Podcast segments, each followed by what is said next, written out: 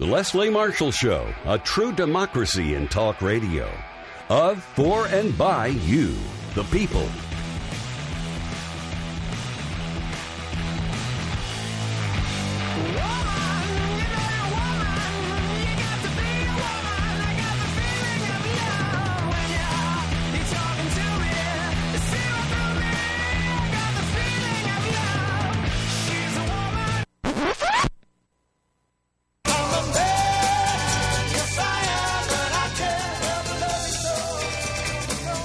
Afternoon. This is Cliff Schecter. I'm filling in today for the great Leslie Marshall. This would be the Leslie Marshall Show. Thanks for uh, listening. Uh, hopefully, you all uh, had a great time listening to Mark Levine past hour. I'll be taking you through the six o'clock hour. Got some great guests coming up. Who do we have? Who do we have? We've got the, the wonderful and talented Sam Seder. We've got uh, Erica Sackin coming on to tell us what's going on with uh, attacks on Planned Parenthood and how uh, they're winning the battle right now. We'll hear from Jason Boxt, who will uh, tell us some some polling nuggets and uh, research information after that wacky debate the other night. And uh, and John Aravosis, the great John Aravosis, will join us. Um, he will uh, let us know what's going on digitally. Many. Uh, first of all, you got those guys who spammed uh, a number of the polls that Donald Trump's been tweeting out in the middle of the night uh, to prove that uh, he's popular. I think among the Russian hacker under 24 set, he's very popular. Probably would get elected. Um, also, a lot of the online hate sites uh, not hiding uh, their, let's call it, deplorable side. So we had a lot to talk about. Um, I think um, I think I'm seeing that Sam Seder is actually on the line, so we may just bring Sam on and uh, get going right away. I'm here. Samuel? How are you, Cliff? Pleasure to I'm doing here. well.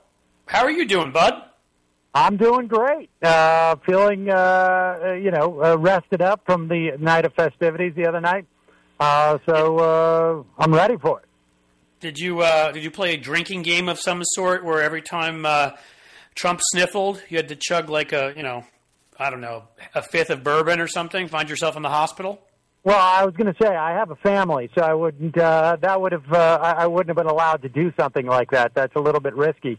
No, my drinking game uh, during these things is basically um, I um, I open a bottle and I start drinking it.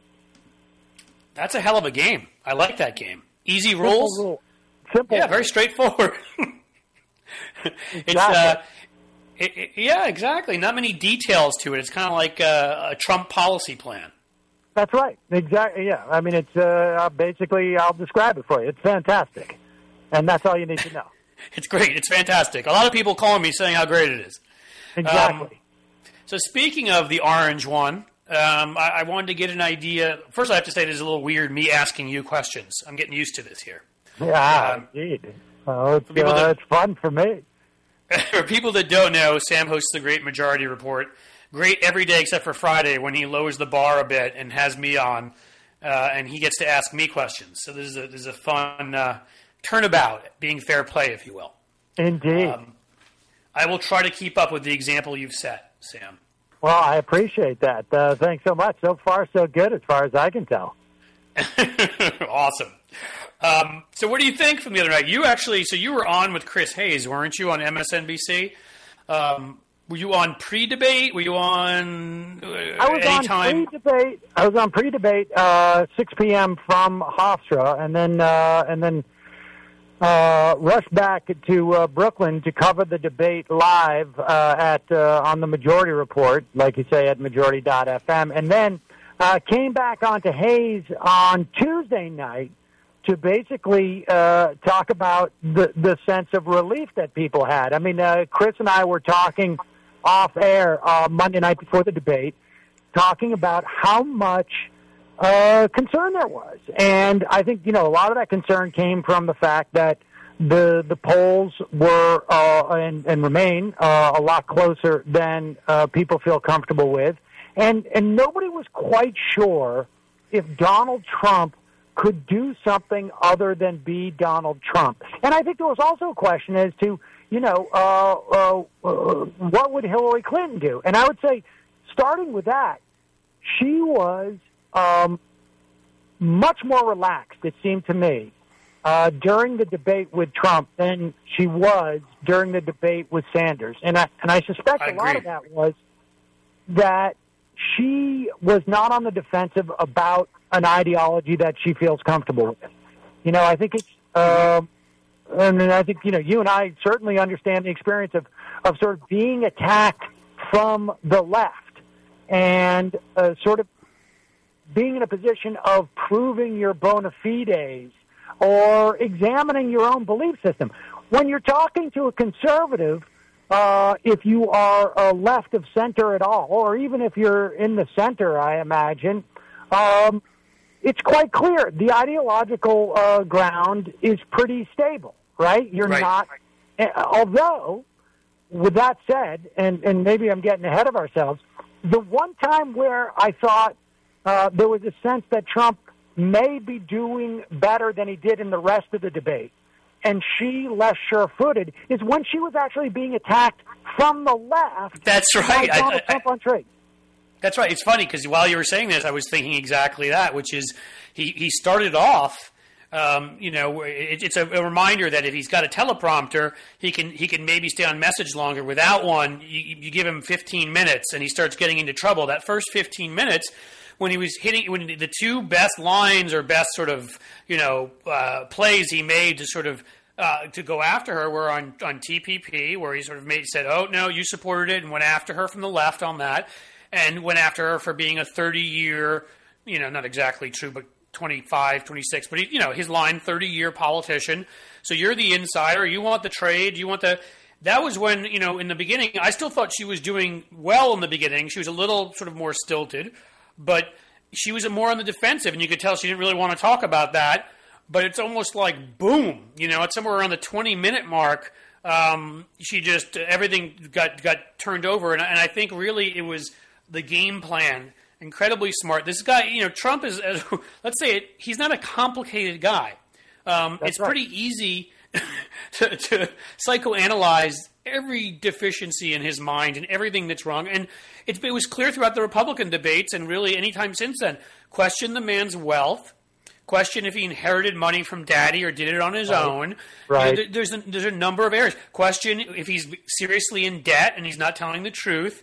You know, and she hit him on all of that stuff. She said he's six hundred million dollars in debt, and she hit him on you know his fourteen million dollar loan, which maybe I don't even know if that's true. It may be more, it may be less, but it was in Wall the Street millions. Journal actually came out with a story. I think it was yesterday, uh, really detailing the fourteen million dollars. And of course, you know the real story, which I think is very is, is a lot trickier to um, to articulate in that in that context, is that every deal he made that made his name when he was younger was co-signed and guaranteed by his father. Yeah. So it's the functional equivalent and the political connections from his dad, and no, you know no, all no, that no. stuff. I'm not even talking about political connections. I'm talking literally. In the same right. way that if your college student uh, goes and tries to get off-campus housing, the landlord is going to say, uh, "Wait a second, um, I want your parents to sign this uh, lease too. It's good that your name's Right. there, but what I really care about is your parents there because they're the ones who pay it." That's the story um, that um, uh, Wayne Barrett uh, tells uh, quite well. This is a reporter from the uh, Village Sure. Voice who had followed Trump uh, for years. That's the, the the real story about his success initially. That nobody who did a deal with Trump, from whether it was in Atlantic City or in New York City, would have signed that document with Donald Trump if Fred Trump hadn't also signed it. They didn't care That's a great Donald point. Trump's involvement. They wanted Fred Trump to securitize essentially and provide the collateral for that. So it wasn't just the loan; it was all the credit that and uh, that his father had. And, and I mean, and yeah, and she got at that brilliantly and undermined him with that. And I'll say quickly, we've got a break. We're coming to a break, but she didn't even, you know, uh, he, uh, she didn't even mention. I, I don't think the 14 million counts. The three and a half million illegal loan when he bought the chips at one of the casinos later. I So it that's ends up coming. getting a lot I think bigger. But That's coming in the, in the future. yeah, let's yeah, let's talk about that in a second, Sam. We're coming to a break. We'll be right back on the Leslie Marshall Show. Life, liberty, and the pursuit of truth. The Leslie Marshall Show. 888 6 Leslie.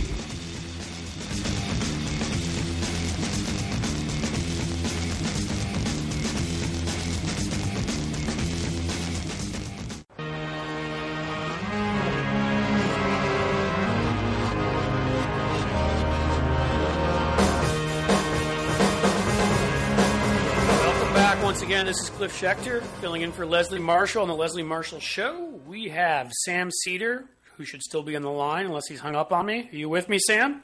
No, I'm still there. I was uh, texting with my daughter who uh, wants to leave her after school program early today, and uh, I had enough time to tell her that she's okay. so I am keeping your daughter in after school. Is that what you're saying? No, no, no. Um, uh, she, I, I gave her the okay to go, but um, uh, so it all worked out for her. Everybody's Apparently, she has a lot of homework. I find that hard to believe, but Yeah. Well, you'll get to go home and help her with that homework later, won't you? So that'll be nice. indeed I will. Yes, indeed I will. So where were we? We were talking about uh, the Orange Crush, weren't we? And uh, what went on in this debate? I, you know, look, I, I I felt pretty good about numbers overall. There definitely seemed to be some momentum in Trump's direction still before the debate, which I didn't really understand. I kind of understood it when those bad stories were coming out about Hillary and the emails and all that. That stuff had slowed down, and there even had begun to be some coverage of wow that Trump actually lies, and hey, he has a foundation too that's actually seem, seemingly broken laws by bribing people and by having people pay the foundation who are supposed to, you know, so that he can avoid taxes for jobs he's done and all sorts of things. Uh, but it still seemed to be going that way. Now I'm seeing that, you know, so I was nervous. I'll say that uh, about just, it, it's a big moment, right? I feel like if things basically stay the same, I feel like she'll pull it off, even if it's close. But I was getting nervous. But obviously, it seems since then, these polls are moving in her direction. The ones that have come out, PPP saying 40% more likely to vote for her, you know, and, and, uh, and things like that. So, I mean, you feel like uh, from from your sixth sense of uh, doing this stuff for a while that that this has a lasting impact, or is this sort of fleeting?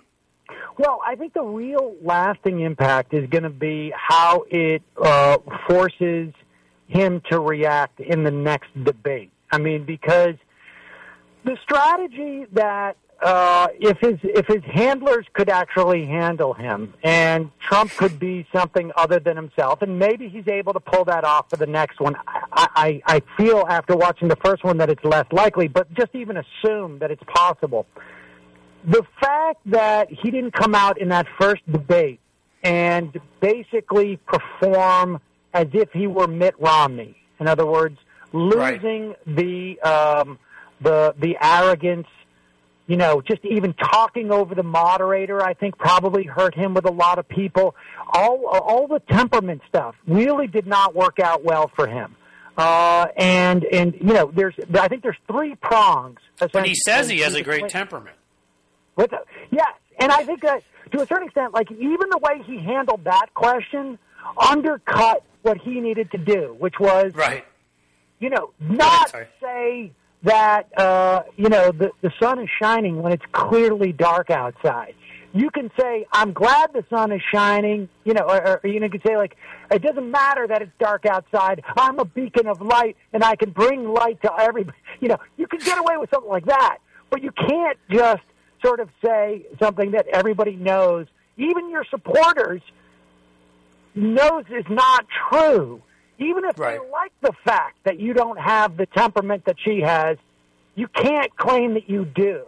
And so, um, so, but if he's able to come out next time and just be bland, she is already pocketing this stuff and is going to to uh, attack him on other fronts. In other words, the the Clinton campaign, I think, has a three pronged strategy, from what I understand.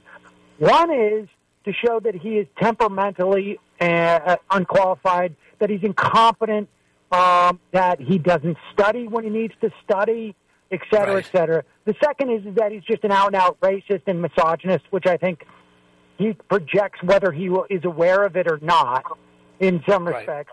And the third is he's a Republican and has some very bad Republican policies.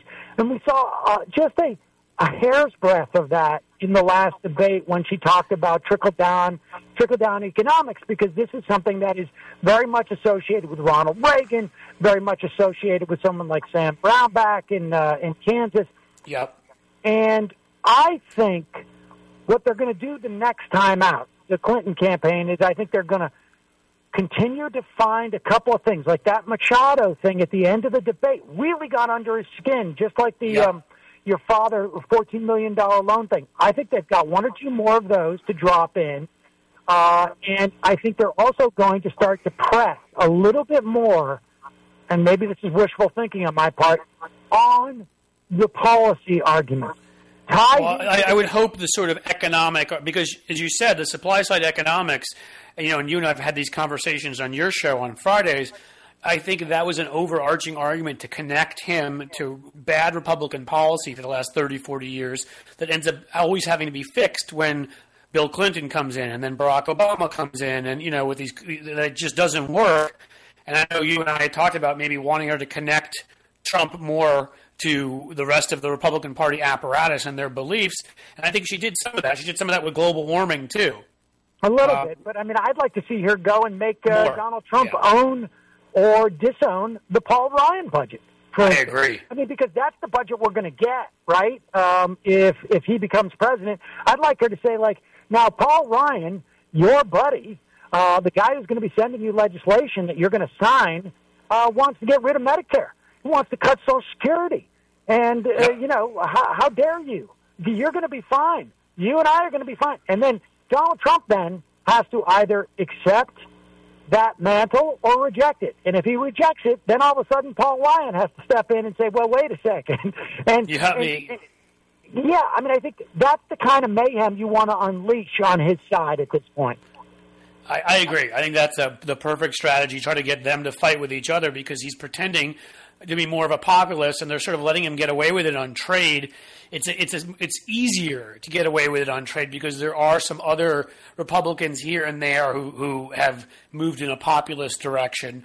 and it's you know it's one issue in and of itself. Even it's it's an important one, but he can't really do that on too many issues, right? You're allowed to have your one or two issues, like McCain had campaign finance reform or whatever, you know. And so uh, he starts doing that on Social Security and Medicare too, as well as then it starts. He's breaking with the party, and he has to worry about that. So I agree.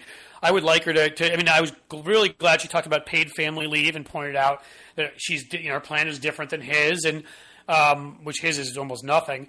Um, but I, I, I want her to start drawing those lines more clearly. I thought she started off doing that, and then, but you know, listen, we, uh, she, it's not to say I, she did an amazing job and and uh, and got under his skin. I think you do with some of the with some of those economic arguments, but I also think she can kind of push some of the. You know, remember, no mention of Trump University.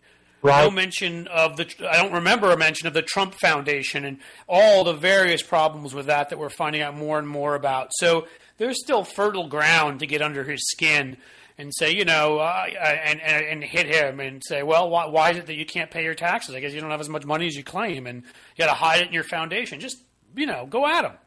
Um, yeah. We only have another minute, Sam. So, t- so what, what do you take from this in the end? Well, I mean, I think the bottom line is she's got uh, she's got room to just change incrementally. I think, uh, but he is going to be more desperate. So he may bring out, uh, he may try and talk about uh, Bill Clinton's infidelities or or who knows what. But uh, the time is not on his side, and if the trends are uh, you know back in her favor, then all I right, Sammy, we're about we're about to head off. Listen, man, thank you so much for joining me. Thanks for your insight.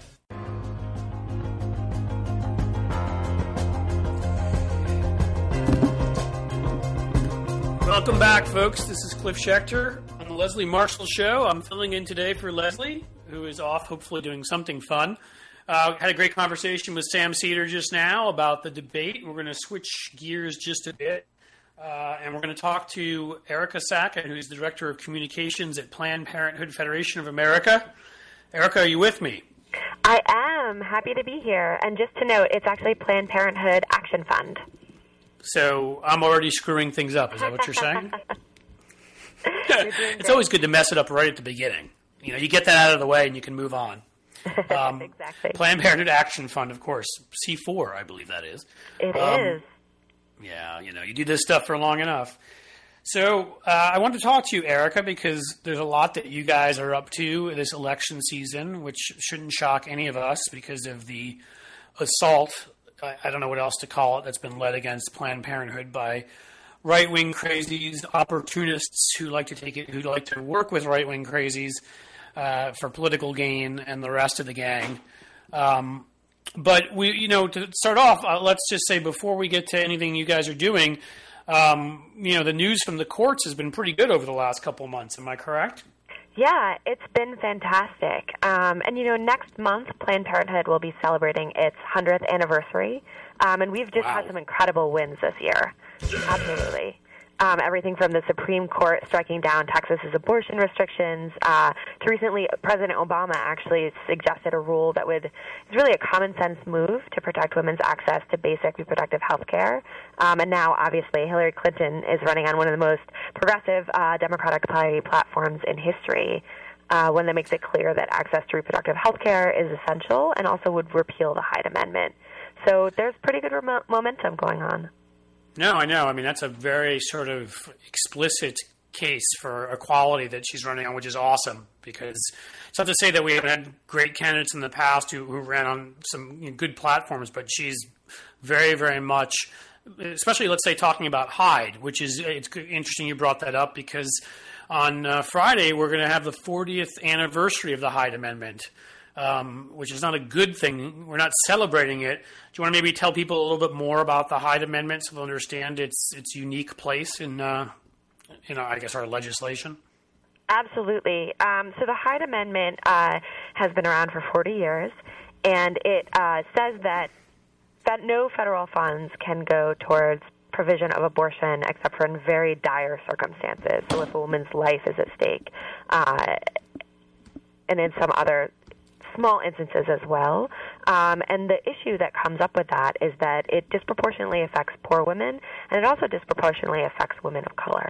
Um, what ends up happening is that those who rely on federal programs like Medicaid, um, those who rely on Title X for health care, uh, and people who are in the armed forces um, or depend on any other federal program for their health care aren't able to get access to abortion covered and thus have to pay out of pocket.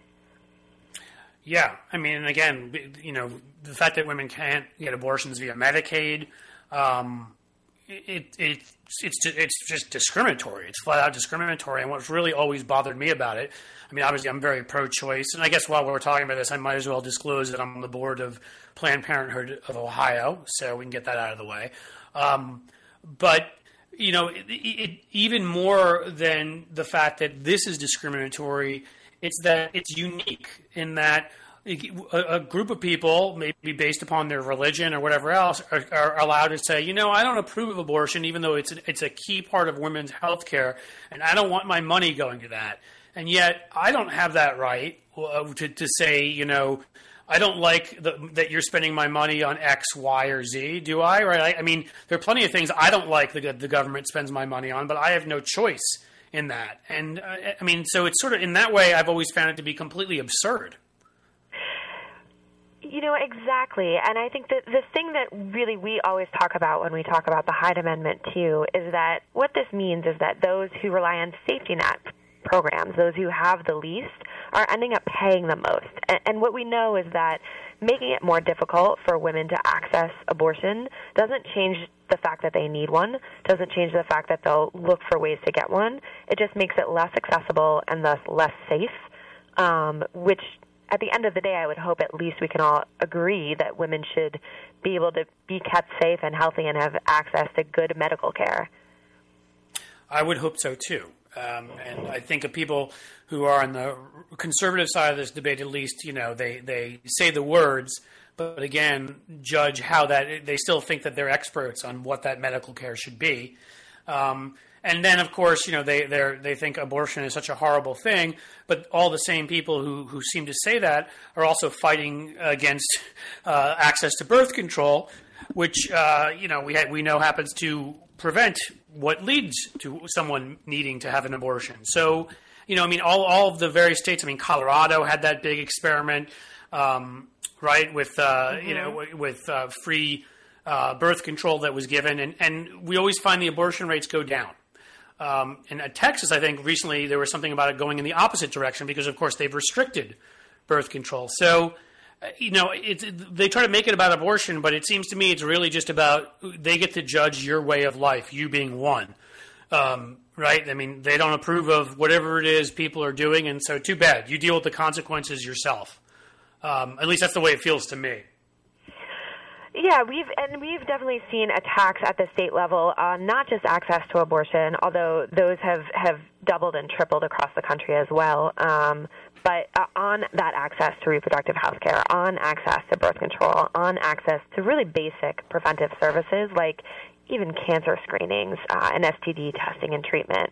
Um, and as a result, people end up less healthy, um, and you know their health is detrimentally affected. Um, I will add, though, that you know at the same time that we're seeing these attacks, we're seeing incredible momentum fighting back. As you mentioned at the beginning, we have had a number of state victories striking down these. I'm sorry, court victories striking down these unfair laws. Um, yep. And you know, just the Supreme Court case alone, when they struck down those Texas restrictions, it stopped about five other abortion restrictions in their tracks.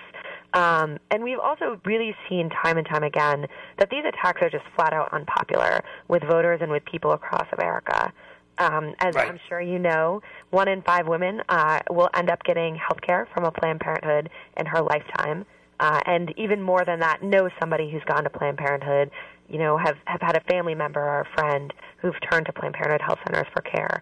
So for millions of people across the country, when they see politicians attacking this basic health care, it really feels to them like it's an attack on an essential part of their lives.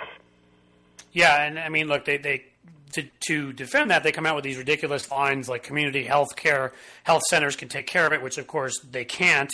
Then the large number of people that would have to go to them when they try to defund Planned Parenthood.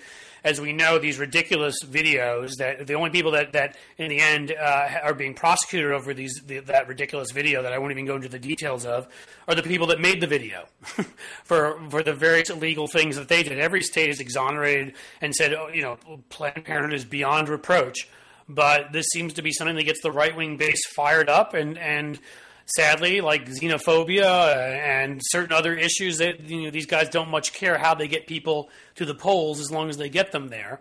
Um, but you, you know, I, I feel strongly about this in general. I feel strongly because I live in Ohio you know, you as you know here, we've had 17 different restrictions passed during the time John Kasich has been governor here. Right. Um, and we had an important appellate state court case that overturned the restrictions here as being arbitrary and you know and uh, you know, posing an undue burden, much like that Supreme Court case with Texas. So I mean that was a huge victory and a morale builder here to say you know you can't come up with these ridiculous. Uh, you know uh, qualifications and say that uh, the wall the, the hallway has to be this wide for people to walk through it, or you need a transfer agreement even for non-surgical abortion, you know whatever it might be um, that they're just clearly they're just trying to overregulate. Irony, considering Republicans say they're against regulation, but they're trying to regulate abortion clinics and, and Planned Parenthood out of existence. Um, and I'm I'm pretty glad that that knocked that down and they failed here. Um, I want to talk to you, Erica, more about what you guys are doing politically to fight back right now. We've got a uh, quick break coming up in about well, right now. So we'll be back with Erica Sackin of Planned Parenthood Action Fund in a few minutes.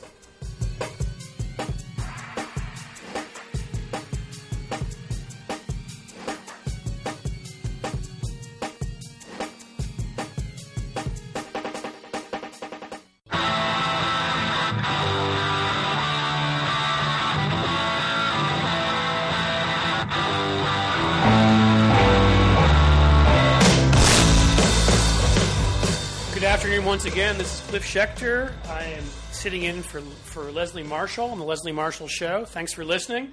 Right now we're talking to Erica Sackin of Planned Parenthood Action Fund. Are you with me, Erica? I'm here, Cliff. Fantastic. So where were we? We were talking about some of the great court cases that have overturned some of these silly regulations meant just to be attacks on women's health care choices.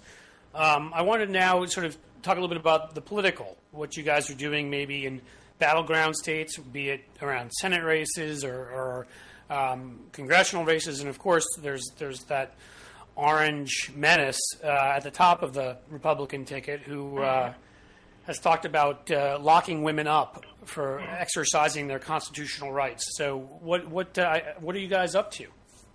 That's a great question, Cliff. Uh, we're up to a lot, actually. Uh, so this year, Planned Parenthood Votes, Planned Parenthood Action Fund, and you know our political and advocacy groups across the country are running our largest electoral program ever in the history of Planned Parenthood Action Fund organizations. Uh, we're going to be spending and have been spending about $30 million in now six key target states.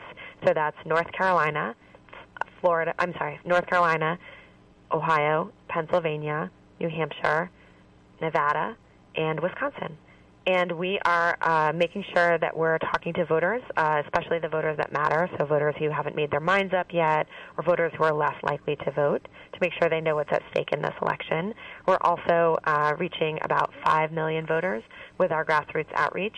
Um, we are sending mailers, we're making phone calls, and of course, we're going up on air with paid ads on television and in the digital space. That's great. Yep. And and you know, look, thankfully, there are a lot of uh, I know a lot of good good uh, members of the male species like myself who are pro-choice. Um, but I assume that you're targeting also being that that uh, one of the you know college educated women, suburban women, women, call them what you will, are one of the large groups that that uh, the, the Democrats you know in general and Hillary Clinton specifically seem to be targeting and successfully uh, winning over. And you know, there are some it seems like who are still kind of undecided. They've been voted. Maybe they voted for Mitt Romney. Maybe they voted for Republicans in the past.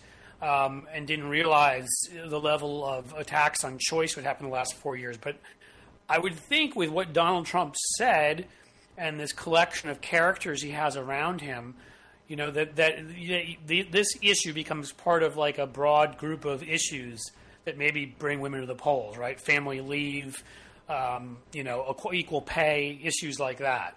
Absolutely. Um, uh, absolutely. Yeah, and you know, the interesting thing that we see is that it's not just women, but also men who care about these issues. And a very important group of voters care about these issues a lot, which is millennial voters. Um, actually, a recent Fox poll showed that the majority of millennial voters consider themselves pro choice um, and really strongly support access to safe legal abortion. Um, so I think absolutely these issues resonate with, with those key voters in this race. Um, and absolutely, Donald Trump has made it clear that he is not going to fight for women um, and not going to stand up for their rights to access safe legal abortion, access reproductive health care, etc. Aside from just his punishment comment, um, which is on its own abhorrent, um, he has said time and time again that he wants to appoint justices to the Supreme Court who would overturn Roe v. Wade, um, that he is the best chance to overturn Roe v. Wade, um, and that he, you know, has nominated Mike Pence to be his vice presidential running mate, uh, who, you know, Mike Pence is kind of the originator of the legislation to defund Planned Parenthood, introducing it all the way back in 2007. Wow, he was ahead of his time on that one, huh? Yeah, unfortunately. That that terrible. Um, no, that's true. People forget because everything can get lost in the, you know, in all the crazy things that Donald Trump says. But Mike Pence may not say the crazy things, but the policies he's supported for years are insane. I mean, people are now forgetting. You know, he's getting himself in trouble uh, you know, in uh, Indiana as governor, fighting about you know who has to make what cakes because God forbid somebody make a cake for a gay wedding, who's benefited from the roads that we built, for example, and the education exactly. system we provide. Um, and obviously, he's done the same thing on abortion rights. And uh, I mean, it, it, if he's the top advisor to Trump, people should be very scared of where that social issues agenda will go. Right? Exactly. I mean, he was part of that Republican study group in the House far right social conservatives. Um, so that's a, that's actually a great point. Um, and in in is it uh, did a little birdie tell me you guys may be doing some polling and there may be some promising results? Are you able to share anything? Absolutely. So, you know, this election isn't just about the presidential race, but also the Senate, and we have a very good chance of taking back the Senate uh, with people who will fight for women's access to reproductive health care instead of against it. Um, and I can't tell you too much because I don't want to step on our own thunder here, but uh, tomorrow will be uh, p- public policy polling will be coming out with uh, some numbers showing just how much voters in some of those key states like New Hampshire and North Carolina and Nevada care about the candidates who uh, want to defund Planned Parenthood.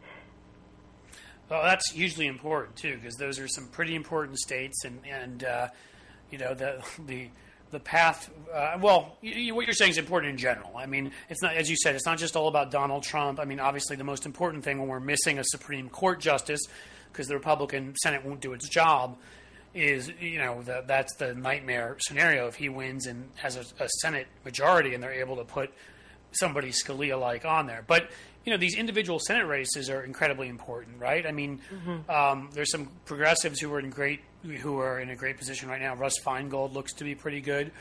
Um, you know, you've got uh, Tammy Duckworth looks to be in good shape. But in a number of these, these states you mentioned, Nevada, there's a key pro-choice woman, terrific, who's running. Mm-hmm. In New Hampshire, wonderful pro-choice woman on you know Democrat running, um, and these are going to be close races, right? So I mean, I assume this poll hopefully will will help them.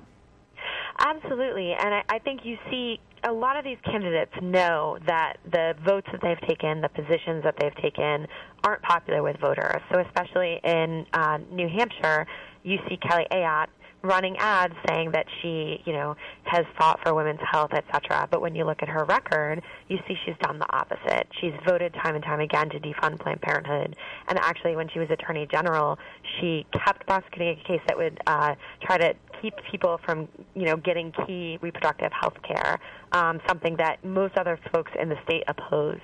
Um, and you know, she's even made it harder to access birth control, or tried to.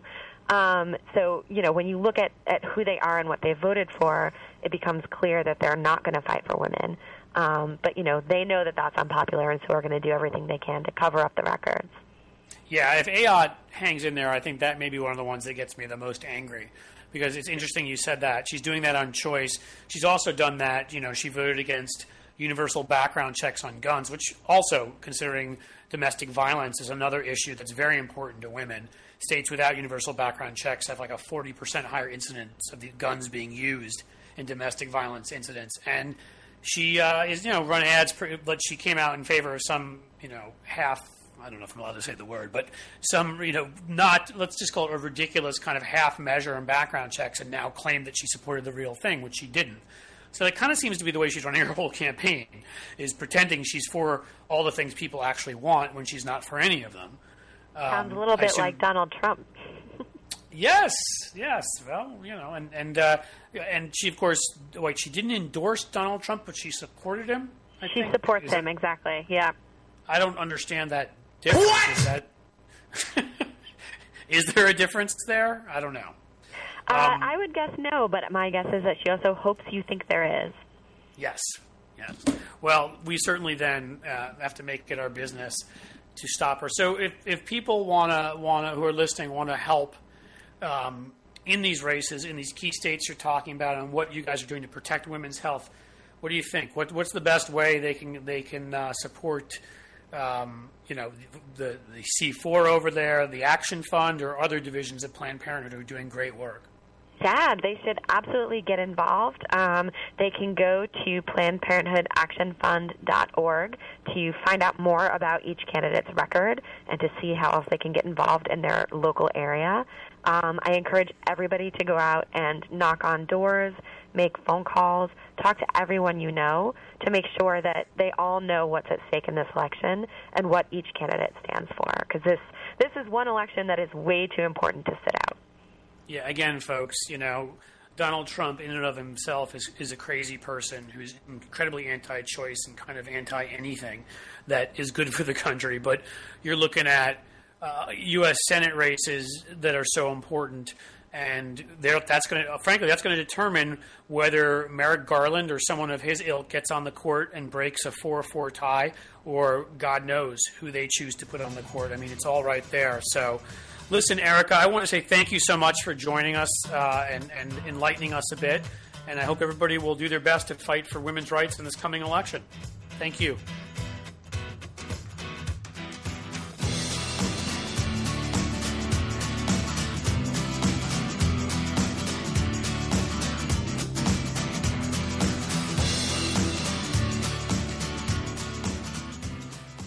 The Leslie Marshall Show, a true democracy in talk radio.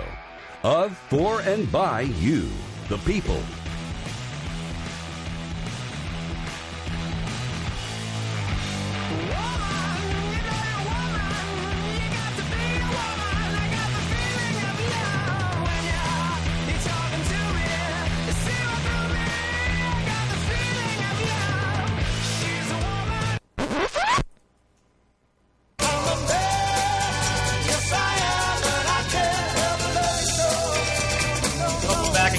Afternoon. This is Cliff Schecter. This will be our second hour of my filling in for Leslie Marshall on the Leslie Marshall Show. Uh, we had some great discussions in the past hour. Just got done talking about the importance uh, of getting out and voting and what Planned Parenthood is doing to, to make sure that people that support equal rights and uh, reproductive justice get out and do that. What we got to figure out right now is uh, where those polls are. And so uh, to do that, I've invited a very special man along to join us. You've heard him on this uh, station past times when I've been on. Jason Boxt, I believe Mr. Boxt is with us. Hey, man. I'd like to. Uh, hey, Jason, I'd like to give you your title too, but I don't know what your new title is. So, uh, well, uh, now I'm an executive vice president, Cliff. Dude, that, isn't that where like all the big bonuses come in? That's what they tell me, but I'm like a year away from that, so I'll let you know when it happens. Sweet, sweet. When we get closer to it, you know what I mean. I want to hear all about it. Absolutely. And, uh, you know, and then we can pay to play for you to come on here.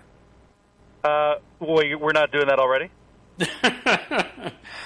ah, I joke, of course, and seriously, thank you for coming on. Absolutely. Um, this is off topic. What I was going to ask, I saw terribly that that I haven't gotten the, re- the details because I've been on the radio. There was a shooting in South Carolina.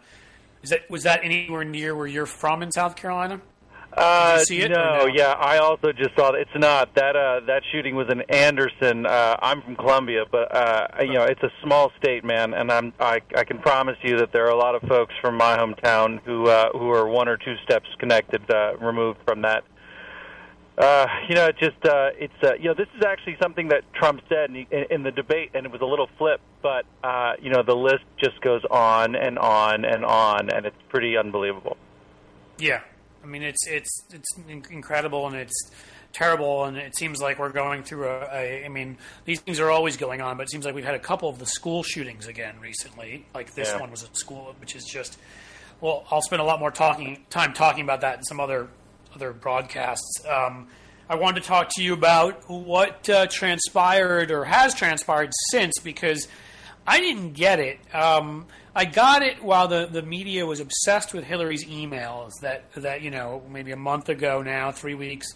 There's about two, three week period when she was at the highest in her polls right before that, in, in, you know, after the convention and everything. And then suddenly we had to get back to the stupid coverage of an issue where, yes, no one's saying she's blameless, but when you compare it to just, you know, the a one fifth of what Donald Trump has done, um, that is pretty clearly stuff that's illegal that he's never gotten in trouble for, certainly immoral, unethical, disgusting, and I could go on and on. And so, you know, then her numbers are falling. But I thought when that coverage sort of slowed down because the media was so shamed by so many people and they started calling Trump out for his lies that that would kind of end it. But it seemed like she kept sliding going into the debate. Do you have any idea why that was?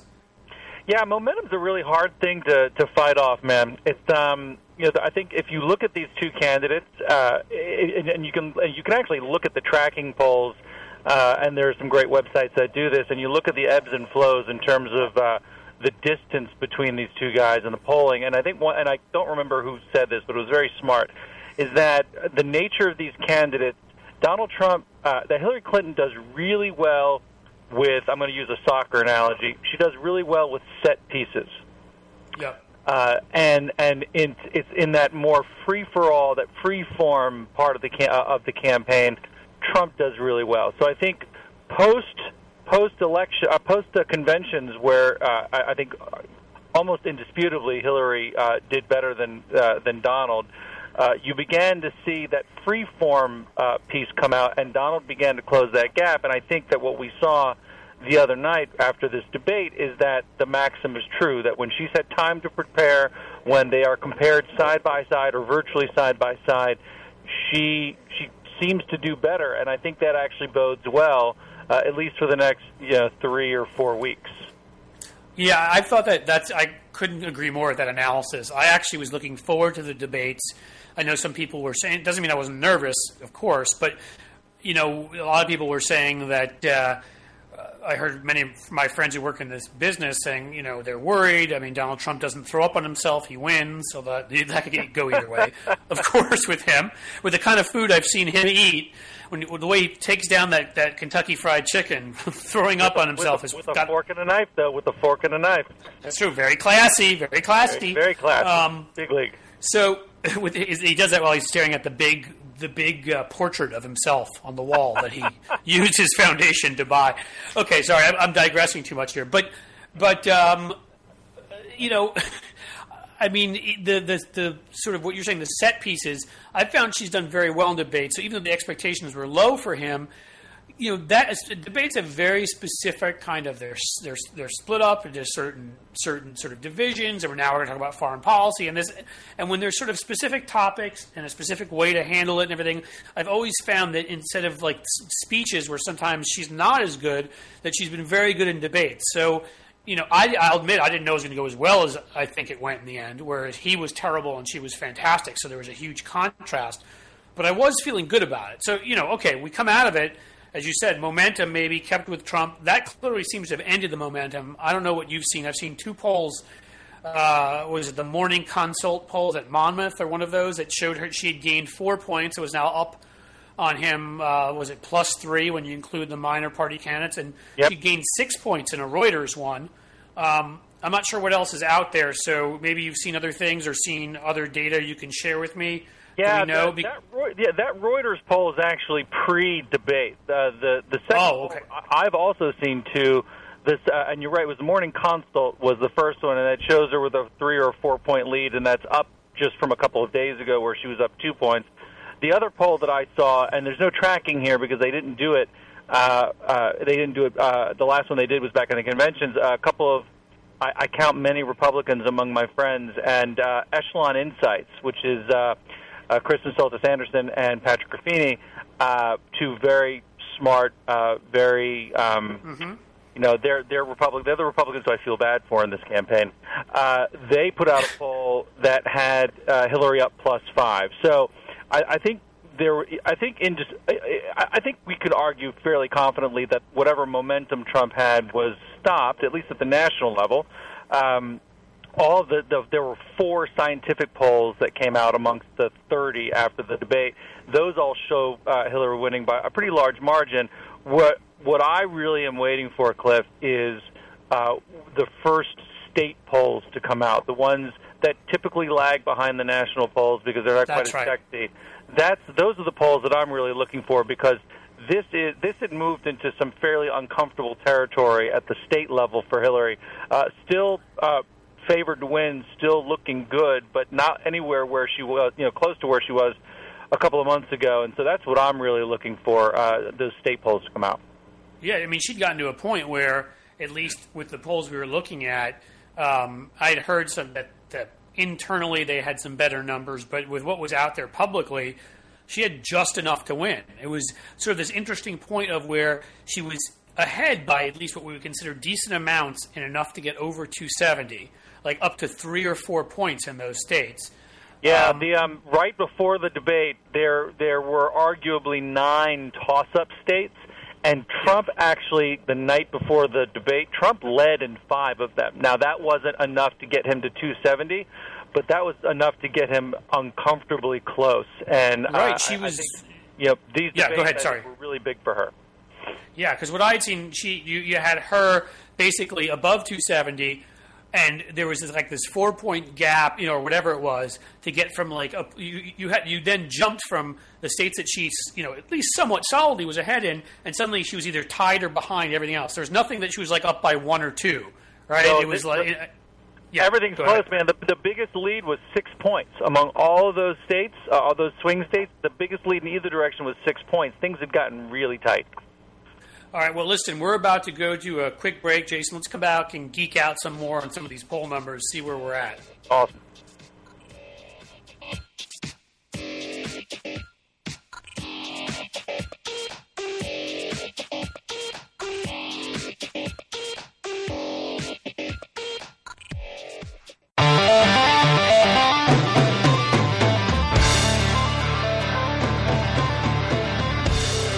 Welcome back and good afternoon. This is Cliff Schecter, filling in for Leslie Marshall on the Leslie Marshall Show. We're talking some polling with Jason Boxt, researcher extraordinaire. Jason, are you with me, man? I still am here, my friend.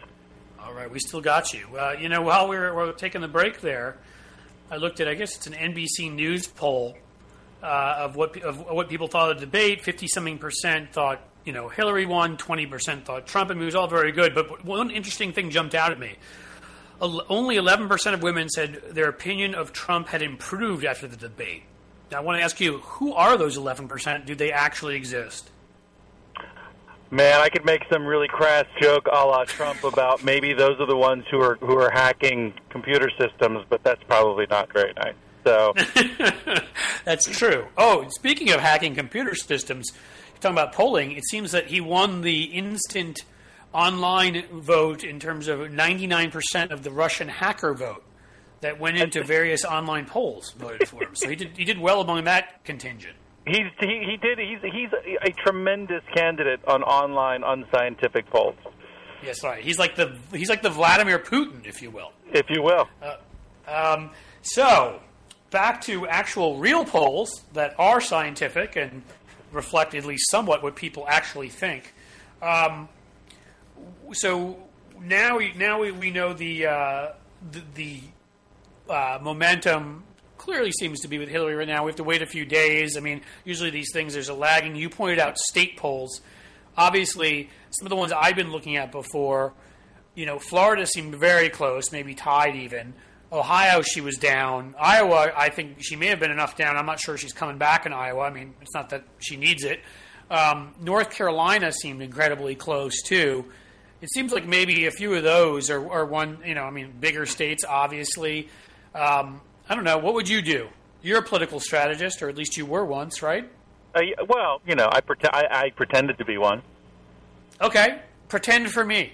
Sure. Um, so you're right. Uh, th- there were a number of different places where she is uh, well within striking distance, one way or the other. Iowa is one of those weird places where Trump just uh, I mean look if if Trump is is killing it with the non college educated white male well then uh, uh, yeah. no offense to my friends in Iowa but that's that's obviously not helpful place, you know, that's a place where he's going to do well. I, I think there's one thing I would just say before I go into the states is that I think it's important to remember that uh, under the best of circumstances a debate's not going to shift the vote by more than like two to four points. So yep uh, that being said, within the states, there's a lot more uh, room to grow. And I, I think if I were being a strategist, I would look at the overlay between those states where uh, Hillary and, and uh, Trump are fighting and where you've got Senate races that are really close. So places like Florida, places like Nevada, places like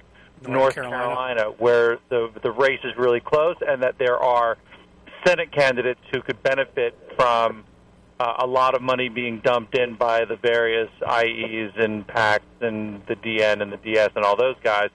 Um, that uh, makes a lot of sense because obviously, if she gets there and doesn't have the Senate, then uh, you know we, we run into the same problems we've run into after midterm elections with both her husband and with uh, Obama. Yeah, and that outlook is you know that uh, even since we we last talked, Cliff, the, you know that outlook is uh, more and more perilous. I think most pundits now are, are calling it basically a coin flip on whether or not on whether or not it flips, but it really is close. I mean, if you look at, uh, and I'm just pulling up, I, of course, obviously did my uh, my due diligence. The you know North Carolina is just a flat out toss up, and that's that's got to give heartburn uh, to to the Republican Party. On the flip side, enough of that, they're dumping like eight million dollars in there, from what I read. So clearly, uh, it is. It's amazing. It's amazing. And then you take a place. You know, you last time you and I talked, you would look to you would point out as Missouri as a place where you kind of liked what you were seeing, and I I think I played the role. I was the poo poo artist, right? I, I I said, you know, don't really know Roy Blunt's a really tough character, You're and such a poo poo artist. I'm a poo poo artist. Um, it's uh, it's my nine year old talking. The technical term, right? It is another technical term, but. uh Jason Kander has really turned things around there, and you've got a race now that's a coin flip or even even showing him with a slight lead. So uh, I, I do think there are just lots of opportunities here. And uh, again, once the state polls start coming out, you know, this is one. I think this is one of those institutional advantages that we have over the Republican Party because Trump and the RNC are not on the same page, and Trump and the Republican Senate Campaign Committee are not on the same page. Whereas I think Hillary and the and the DNC and the DSCC are very much on the same page, and I think are going to create some. There's some overlap there that I think they can take advantage of uh, in the coming weeks. That would be great because it, it seems to me that Pennsylvania, New Hampshire, and Nevada are also in coin flip territory. Absolutely, Um, absolutely. Yeah. I thought for a little bit we kind of we kind of had lean Democrat in those two, but Ayotte and Toomey seem to have gotten back into it enough that those are tied. The first one really bothers me because, as I was saying to a previous guest, I find Ayotte to be so fake. She, you know, basically runs commercials saying how she supports background checks and women's rights, and then you find out that she supported some bill that was like, you know, it was that in name and nothing else. She opposes the actual real stuff. So she's trying to fool people, and I'm hoping she does not. But um, that's my own pet peeve. Yeah. Um, and and uh, you know, the, so some of the, after the debates again, and we don't know because again, this can be fleeting, as we know. There were a few polls showing a seven-point advantage for generic advantage for Democrats. When you hit seven, doesn't that often start translating into you can win large numbers of House races? Yeah, six, seven, six, seven, eight is really where uh, strategists start getting excited. Uh, I mean, I think typically uh, you look at that number, and uh, because the congressional approval is so low, uh, that uh, I, I don't recall the last time I saw the, that generic uh, congressional ballot any more any more than like a, a six or a five or six point difference. When you get to seven, eight, nine, you actually can start uh, dreaming of you know uh, a wave election under the Christmas tree. And uh, I've been saying for uh, two years now that I, I, the era of wave elections is over because of gerrymandering and because of uh, uh, the, and it, well a lot of reasons. But uh, and I still don't believe that Democrats can take back the House. But if that number, that that congressional generic ballot, if that gets to seven or eight or nine, then you talk about uh, then you can maybe allow, yourself to dream a little bit. But I, I, it would, you know, we we have to take back some seats before we take back all of those seats. Uh, and I think any positive gain in an, ele- in an election year like this, I think is going to be good for the Democrats going into the next election cycle. Yeah, that's the way I see it because I think what's been shaken up a little bit is you have in some districts that are that are larger, more Hispanic, and that have a larger number in suburban ones of, of white college educated voters. You see that there are some opportunities. I mean, I think of the Darrell Issa seat where it seems to be very close. There's, you know, there's seats we could win that maybe we couldn't have. It doesn't necessarily mean it's not necessarily what's going on in, in terms of overall. It's just key, key parts of the electorate that Trump's offended. That so I don't know. Listen, I think I think that's the music telling us it's time to go. But as always, buddy, thanks so much for joining and enlightening, and uh, we'll have you back on soon. All right, bud. Talk to you soon. Take care.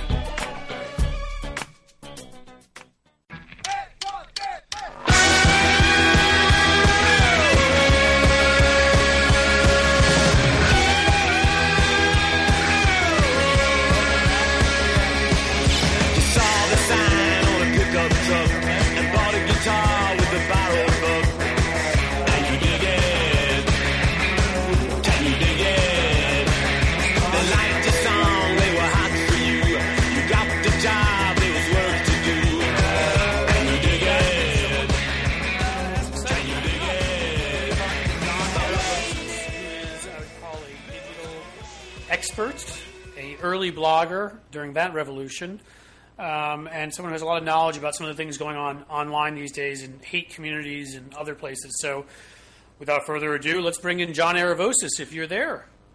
I am here. Well, that's excellent. How are you, John? I'm good. Good. Just working away. Cold day in New York. Finally, finally becoming fall a little bit out here. Well, that's good. You're not sweating too much from the humidity. That's always a good sign, right?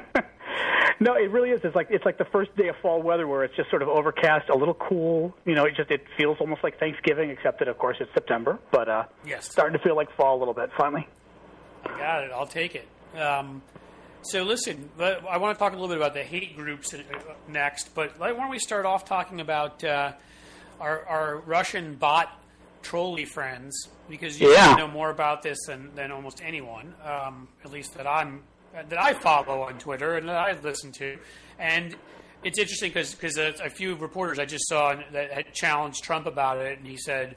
You know, 300 people uh, coming and saying they're liking it. It's a lot of people. You can't dismiss that. I mean, he clearly uh, doesn't understand what these Yeah. things are, which is kind of funny or kind of terrifying. But why don't you explain a little bit more about what we think happened with those trumped up Trump polls?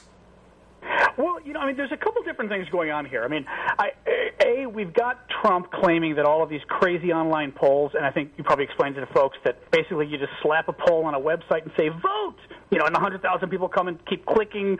You know, everybody in your audience probably done this, where you know, click again, click again, Like again, refresh, refresh, refresh. You know, I'm from Chicago. You know, we vote early and often. You know, and it's it's just running up the. They're not real polls. Now, what some people are con- not concerned about because they're fake polls anyway. You know, but what some people are saying is there's some there was some analysis as to whether some of the Russian bots that are out there, basically these you know these fake accounts that the Russians have set up, especially on Twitter, but in other places, and we do know they exist. I mean, people have done lots of research into this. Uh, one guy in particular, I think his name is Adrian Chen, had uh, done a really interesting story recently about over a hundred accounts he's been following of Russians online, and they're on Twitter and other places. And about a year or two ago, they were Russian, all right, you know, pure Russian Twitter accounts. About a year ago, they suddenly turned into pro Donald Trump, uh, you know, America, hell yeah, these kind of just Americana Southerners, Trump supporters. But a year and a half ago, they were Russians. So we There- know there's this this army online of basically these fake bots, as you call it, you know, robots that are uh, or real people that are just pretending to be Trump supporters. And yeah, I think there's some concern that they jumped into these online polls and helped pump Trump. But even if they didn't, they're fake polls. They're they're literally the you know, do you like X, Y, and Z? And you push the button ten times and you voted ten times. I mean, they're not. There was actually another poll that just came out. I was reading my Twitter feed about ten minutes ago. Yet another poll that came out that showed Trump people thought Trump was, or 21% thought Trump won, and some 50% thought Hillary won the debate the other night. Yeah, So it's that just was not the even close. NBC one. Right. I, and I don't. I mean, is why do these places still put up these ridiculous polls if they don't show anything? I guess they attract people to the page. It's about clicks, maybe. I, you know, you, yes, actually, you know, yeah. I mean, even in the Trump case, right? We know a lot of people swarmed these pages, and as somebody who runs a website myself, y- you get paid for your advertising by the number of people Right. who click on that page.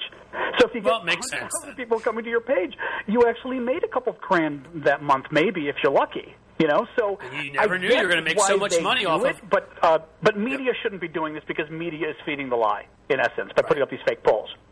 And instead, you have these these Russian Southerners who are pro-America. Russian brothers, exactly. Well, hey, the way this election's been going, you know, with uh, Trump defending Vladimir Putin, I, you know, I don't. I grew up during the Soviet years. I don't know what the hell's going on now. You know, Yeah, John, you and I are of a similar age. You know, did We you, are. Did you did you ever think that you, you? I mean, we're Xers as much as you can be. Did you ever think that in the age we grew up in, with the evil empire and all this stuff, that there would be a Republican candidate standing up and really every time the issue of Russia is brought up, he defends them. He never lets it go, even Yeah. in the in the debate either. Could be China, could be whatever. Well, the FBI is saying pretty clearly it's it's Russia, but he still defends them. It's amazing.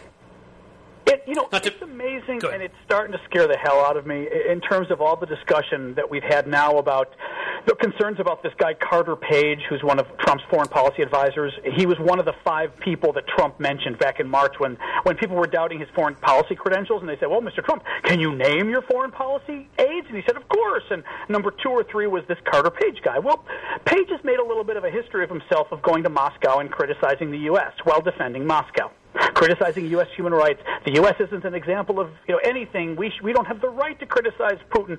This kind of crazy talk. And Right. and and then he met the guy. He met the guy who went on to be in charge of all the Russian intelligence dealing with the U.S. election. Trump. See, this- this is what gets me. Has been in touch with. This Sorry? is what gets me, right? Oh, and the media. guarding the- the house. I should have warned you. We had a little bit of that going on here at some point. Um, That's okay. Putin, I mean, that's what gets me, John. Like the media, they, they, like that story has still been barely covered.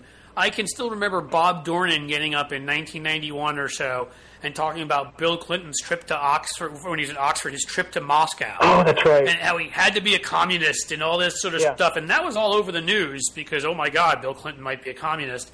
and, and and this guy literally has met with the person who's in charge of doing these things, hacking into us, I guess. Um, and, Well, it's not of, the only one. I mean, right? We knew about Manafort, who was Trump's, uh, the former head of the campaign. Well, first we had Corey, then we had Manafort, now we've got Kellyanne. There have been a lot of heads of the campaign in the last three months, but the guy before Kelly, who who also had extensive contacts with the Russians through his work in the Ukraine, helping the Russian puppets there, um, he finally leaves. Then we've got, and again, you're, you're, I think probably your audience knows better than most. You know, Trump making all these crazy comments about how we're not going to support NATO and uh, appearing on the Russian propaganda network, just crazy stuff that Well, right, and the Americans former DIA guy, a presidential right? Candidate, let alone, yeah, it, let alone a Republican. I mean, right, the former DIA guy, Flynn.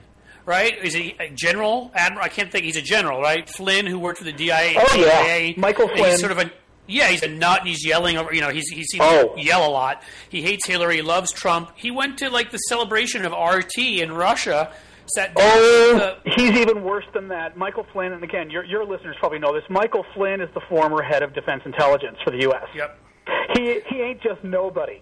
And, and Right. he went to Moscow last uh, November or December or so, has dinner at a big gala with Putin and Jill Stein, the Green Party candidate. They're sitting at Putin's table with him. That's how you know that's how cozy they were getting at this big dinner celebrating Russian propaganda. It was just it's again it is oh god you know Ronald Reagan would be rolling in his grave. You know I was I a know. Reagan Republican back in the day actually. I was. Well, And- actually, no. I know we're having the, the Very happy with while the we're having this conversation because I said to people that you are in uh, what I consider to be quite an amazing expert. Uh, You've run so many digital campaigns.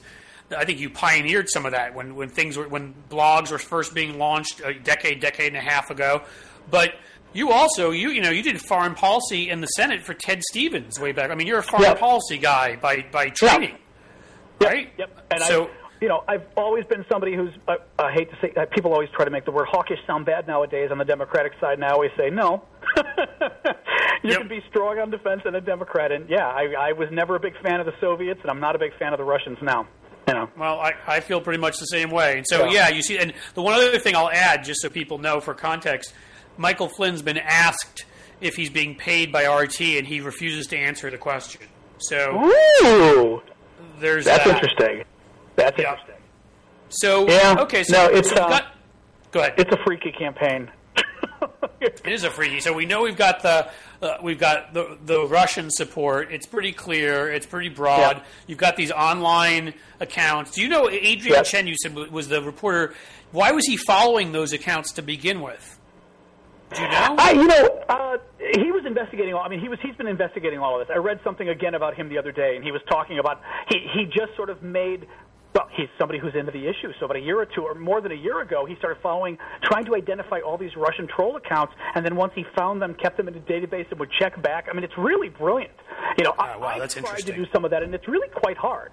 You know, after writing about uh, uh, Jill Stein, the Green candidate, going to Moscow and putting out just a horrific statement, again, criticizing the U.S. on human rights and saying not a word about Russia, not a word. Yep. So for all of you thinking of voting for Jill Stein instead of Hillary Clinton, be listening right now. Yeah, great. Go ahead. You know, so I write about Jill Stein. What happens the next day? I get all of these trolls on my blog in the comments section, people I've never seen before, and I swear to you, half of them had Russian accents.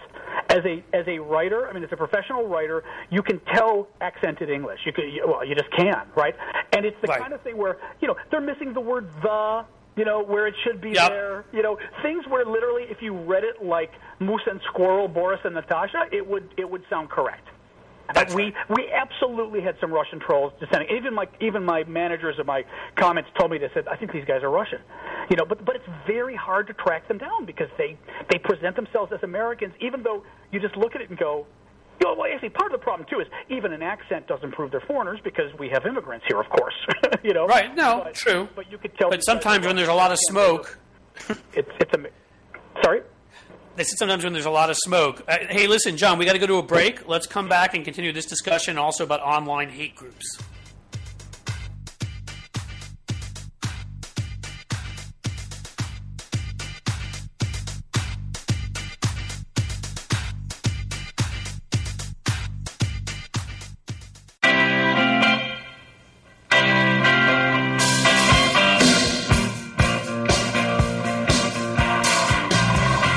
Back one final time this afternoon. This is Cliff Schecter.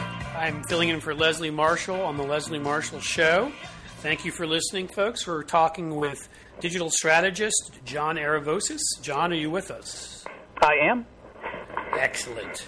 Excellent. Um, so we left things off about uh, some of these these uh, these bots. We, we were called. We're talking about these Russian uh, uh, bots that come in on Twitter, uh, come in on Twitter, and and advocate for uh, the Russians. They, you know, they're, they're showing up in comment sections, attacking Hillary. I mean, I want to move over just a little bit and talk about some of the hate sites because you know not everybody knows your history here, but you were you've been a pretty important gay rights activist who I would say back in the early 2000s when you started America Blog.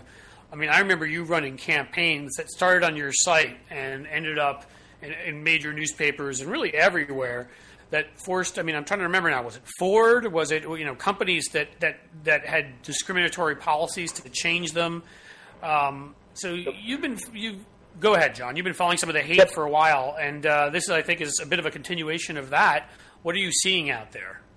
Yeah, you know, one of the things I wanted to talk about was something I've been investigating a lot recently, which has been uh, hate hate online, especially hate on Twitter.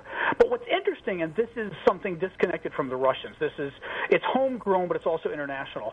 You know, in the same way that we've seen a growth in these movements on the far right in Europe. Uh, and now in the U.S. Uh, we're also seeing it online, but in a really scary way. You know, Twitter, since its beginning, Twitter always had a little bit of crazies on it. The last several years has gotten much worse. We are seeing the uh, the alt right, which you know I'm sure you've talked about on your show before, but basically. Yeah. This sort of, you know, cool, new, they think they are cool, new, hip, white supremacists that sometimes embrace neo Nazis, but not always. You know, they do. They definitely hate Jews. They definitely uh, have a problem with women. They definitely have a problem with anybody who isn't white.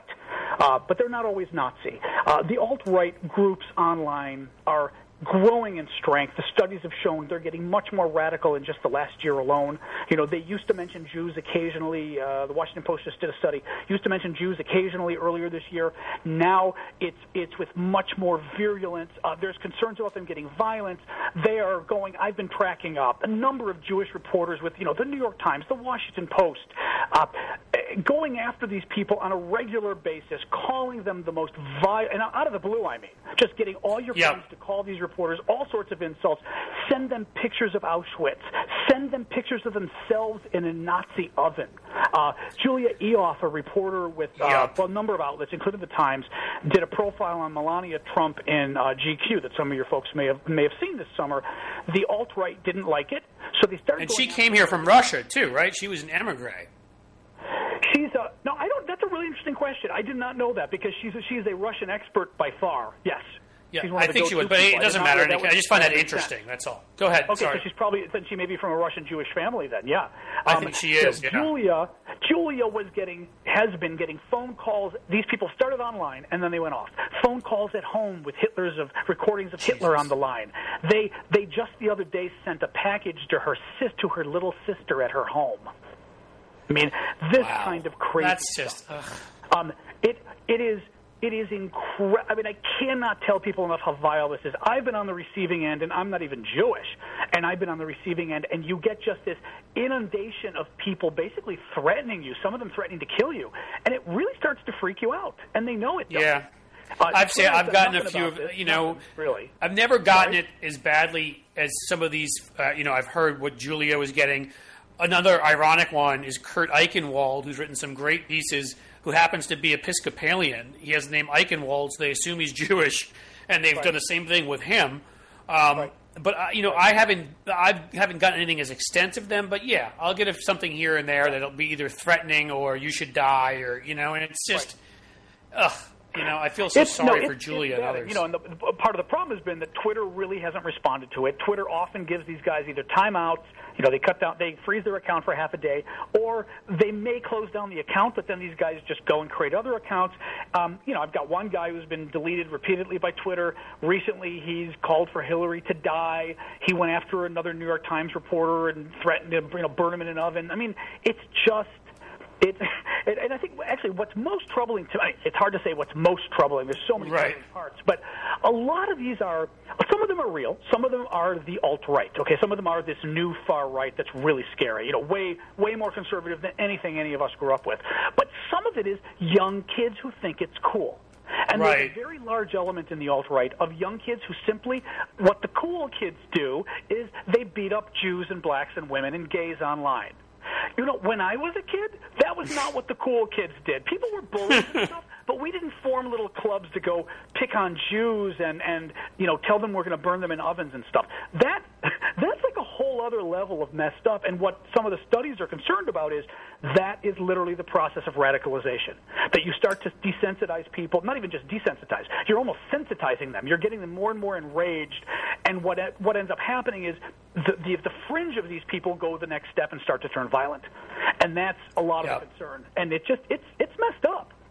And I think it should be. Uh, you're 100% right because you see this in any area where sort of a radical group takes over, right? Whether it's a whether it's a Al Qaeda type group in certain parts of the Middle East starts spreading this kind of propaganda, whether it's Donald Trump unleashing neo Nazis, you know, whatever it may be. Um, they, they, they start hearing these people use you know the language uh, over the top language is acceptable as putting putting down other races suddenly becomes a more acceptable thing to do and, and as you said you start getting to a point when you when Donald Trump's leading cheers of you know put Hillary in prison and stuff like that it really isn't that many steps or saying maybe the Second Amendment people can take care of that it's not that many steps it's very few steps from that to somebody who's insane actually doing something Well, you know, and we've even I've got one guy in particular. I mean, a lot of them, but one guy in particular who um, over a month ago went off on uh, talking about we need to kill Hillary, Bill, uh, you know, the, uh, both Clintons, both Obamas, members of Congress, George Soros. He named all these people and kept saying, "Why isn't anybody killing them? We need to kill them." I reported this guy to Twitter, as did a bunch of my readers, because we were all like, "Are you kidding me?" I mean, you know, it's bad enough to be sort of a jerk, but that's fine. but you don't Right. go threatening to kill presidents and former presidents and things. No, That it's in is- fact against the you know, law. That is a big crime in America. It crosses the line for all of us. Twitter did nothing about this guy's account. He was up for a month. He finally himself deleted the tweets because he was getting so much bad press because I wrote about him. But his account is still live today after threatening to kill all of these people. I mean, it it's is insane We've we've and again, I don't know what it is. We've we're in sort of a new dynamic where things that were not okay several years ago have suddenly become okay, and that it worries me not just for kids, but even as you're saying, for all of us. I think you know everyone hates the Nazi example. We don't have to go there, okay? But it, but there is something historical about how countries slowly become more and more you know, sort of evil and doing things they never thought they would do, and how it's a gradual process that nobody sees. And that's Right. what worries me with what's going on. It's this gradual. And then- and then the that we're slowly institutions in these- we never would have accepted where we are now five years ago. That's right. And the institutions become degraded in these countries and more susceptible. You know, I mean, a classic example is what happened, you know, the press not doing its job and sort of acting like the things, you know, the few things that are a problem for, for Donald Trump are, are very similar to what's wrong with Hillary. Um, and then and then the Republican Party not doing its job and not allowing itself Yeah. over the last decade to become so radicalized. I mean, it's not just Yeah. Trump, Ted Cruz. These guys are talk, talking about baby parts, and then a guy goes Right. in and shoots up a Planned Parenthood. I mean, this Right. is not. Right. Well, in any case, John, I, I we're about Yeah. to, to uh, get kicked off the radio, so I just wanted to say Yep. thank you so much for coming on, and we'll have you on again in the future. I really appreciate it. Thanks, Cliff. Appreciate it. Take care, buddy.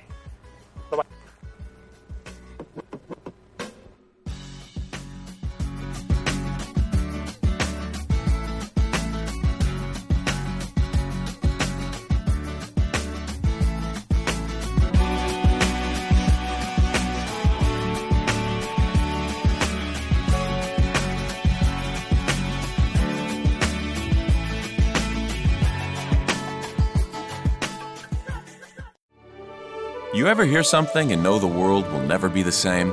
Houston, we have liftoff. Well, wait until you hear this one. Half price coffee. That's right. Get into McDonald's weekdays before 10:30 a.m. for any size premium roast coffee or iced coffee. Both made with 100% Arabica beans, both half the price. Good is brewing. Ah. And that's the sound of your morning changing. Limited time only. May not be combined with any offer or combo meal at participating McDonald's.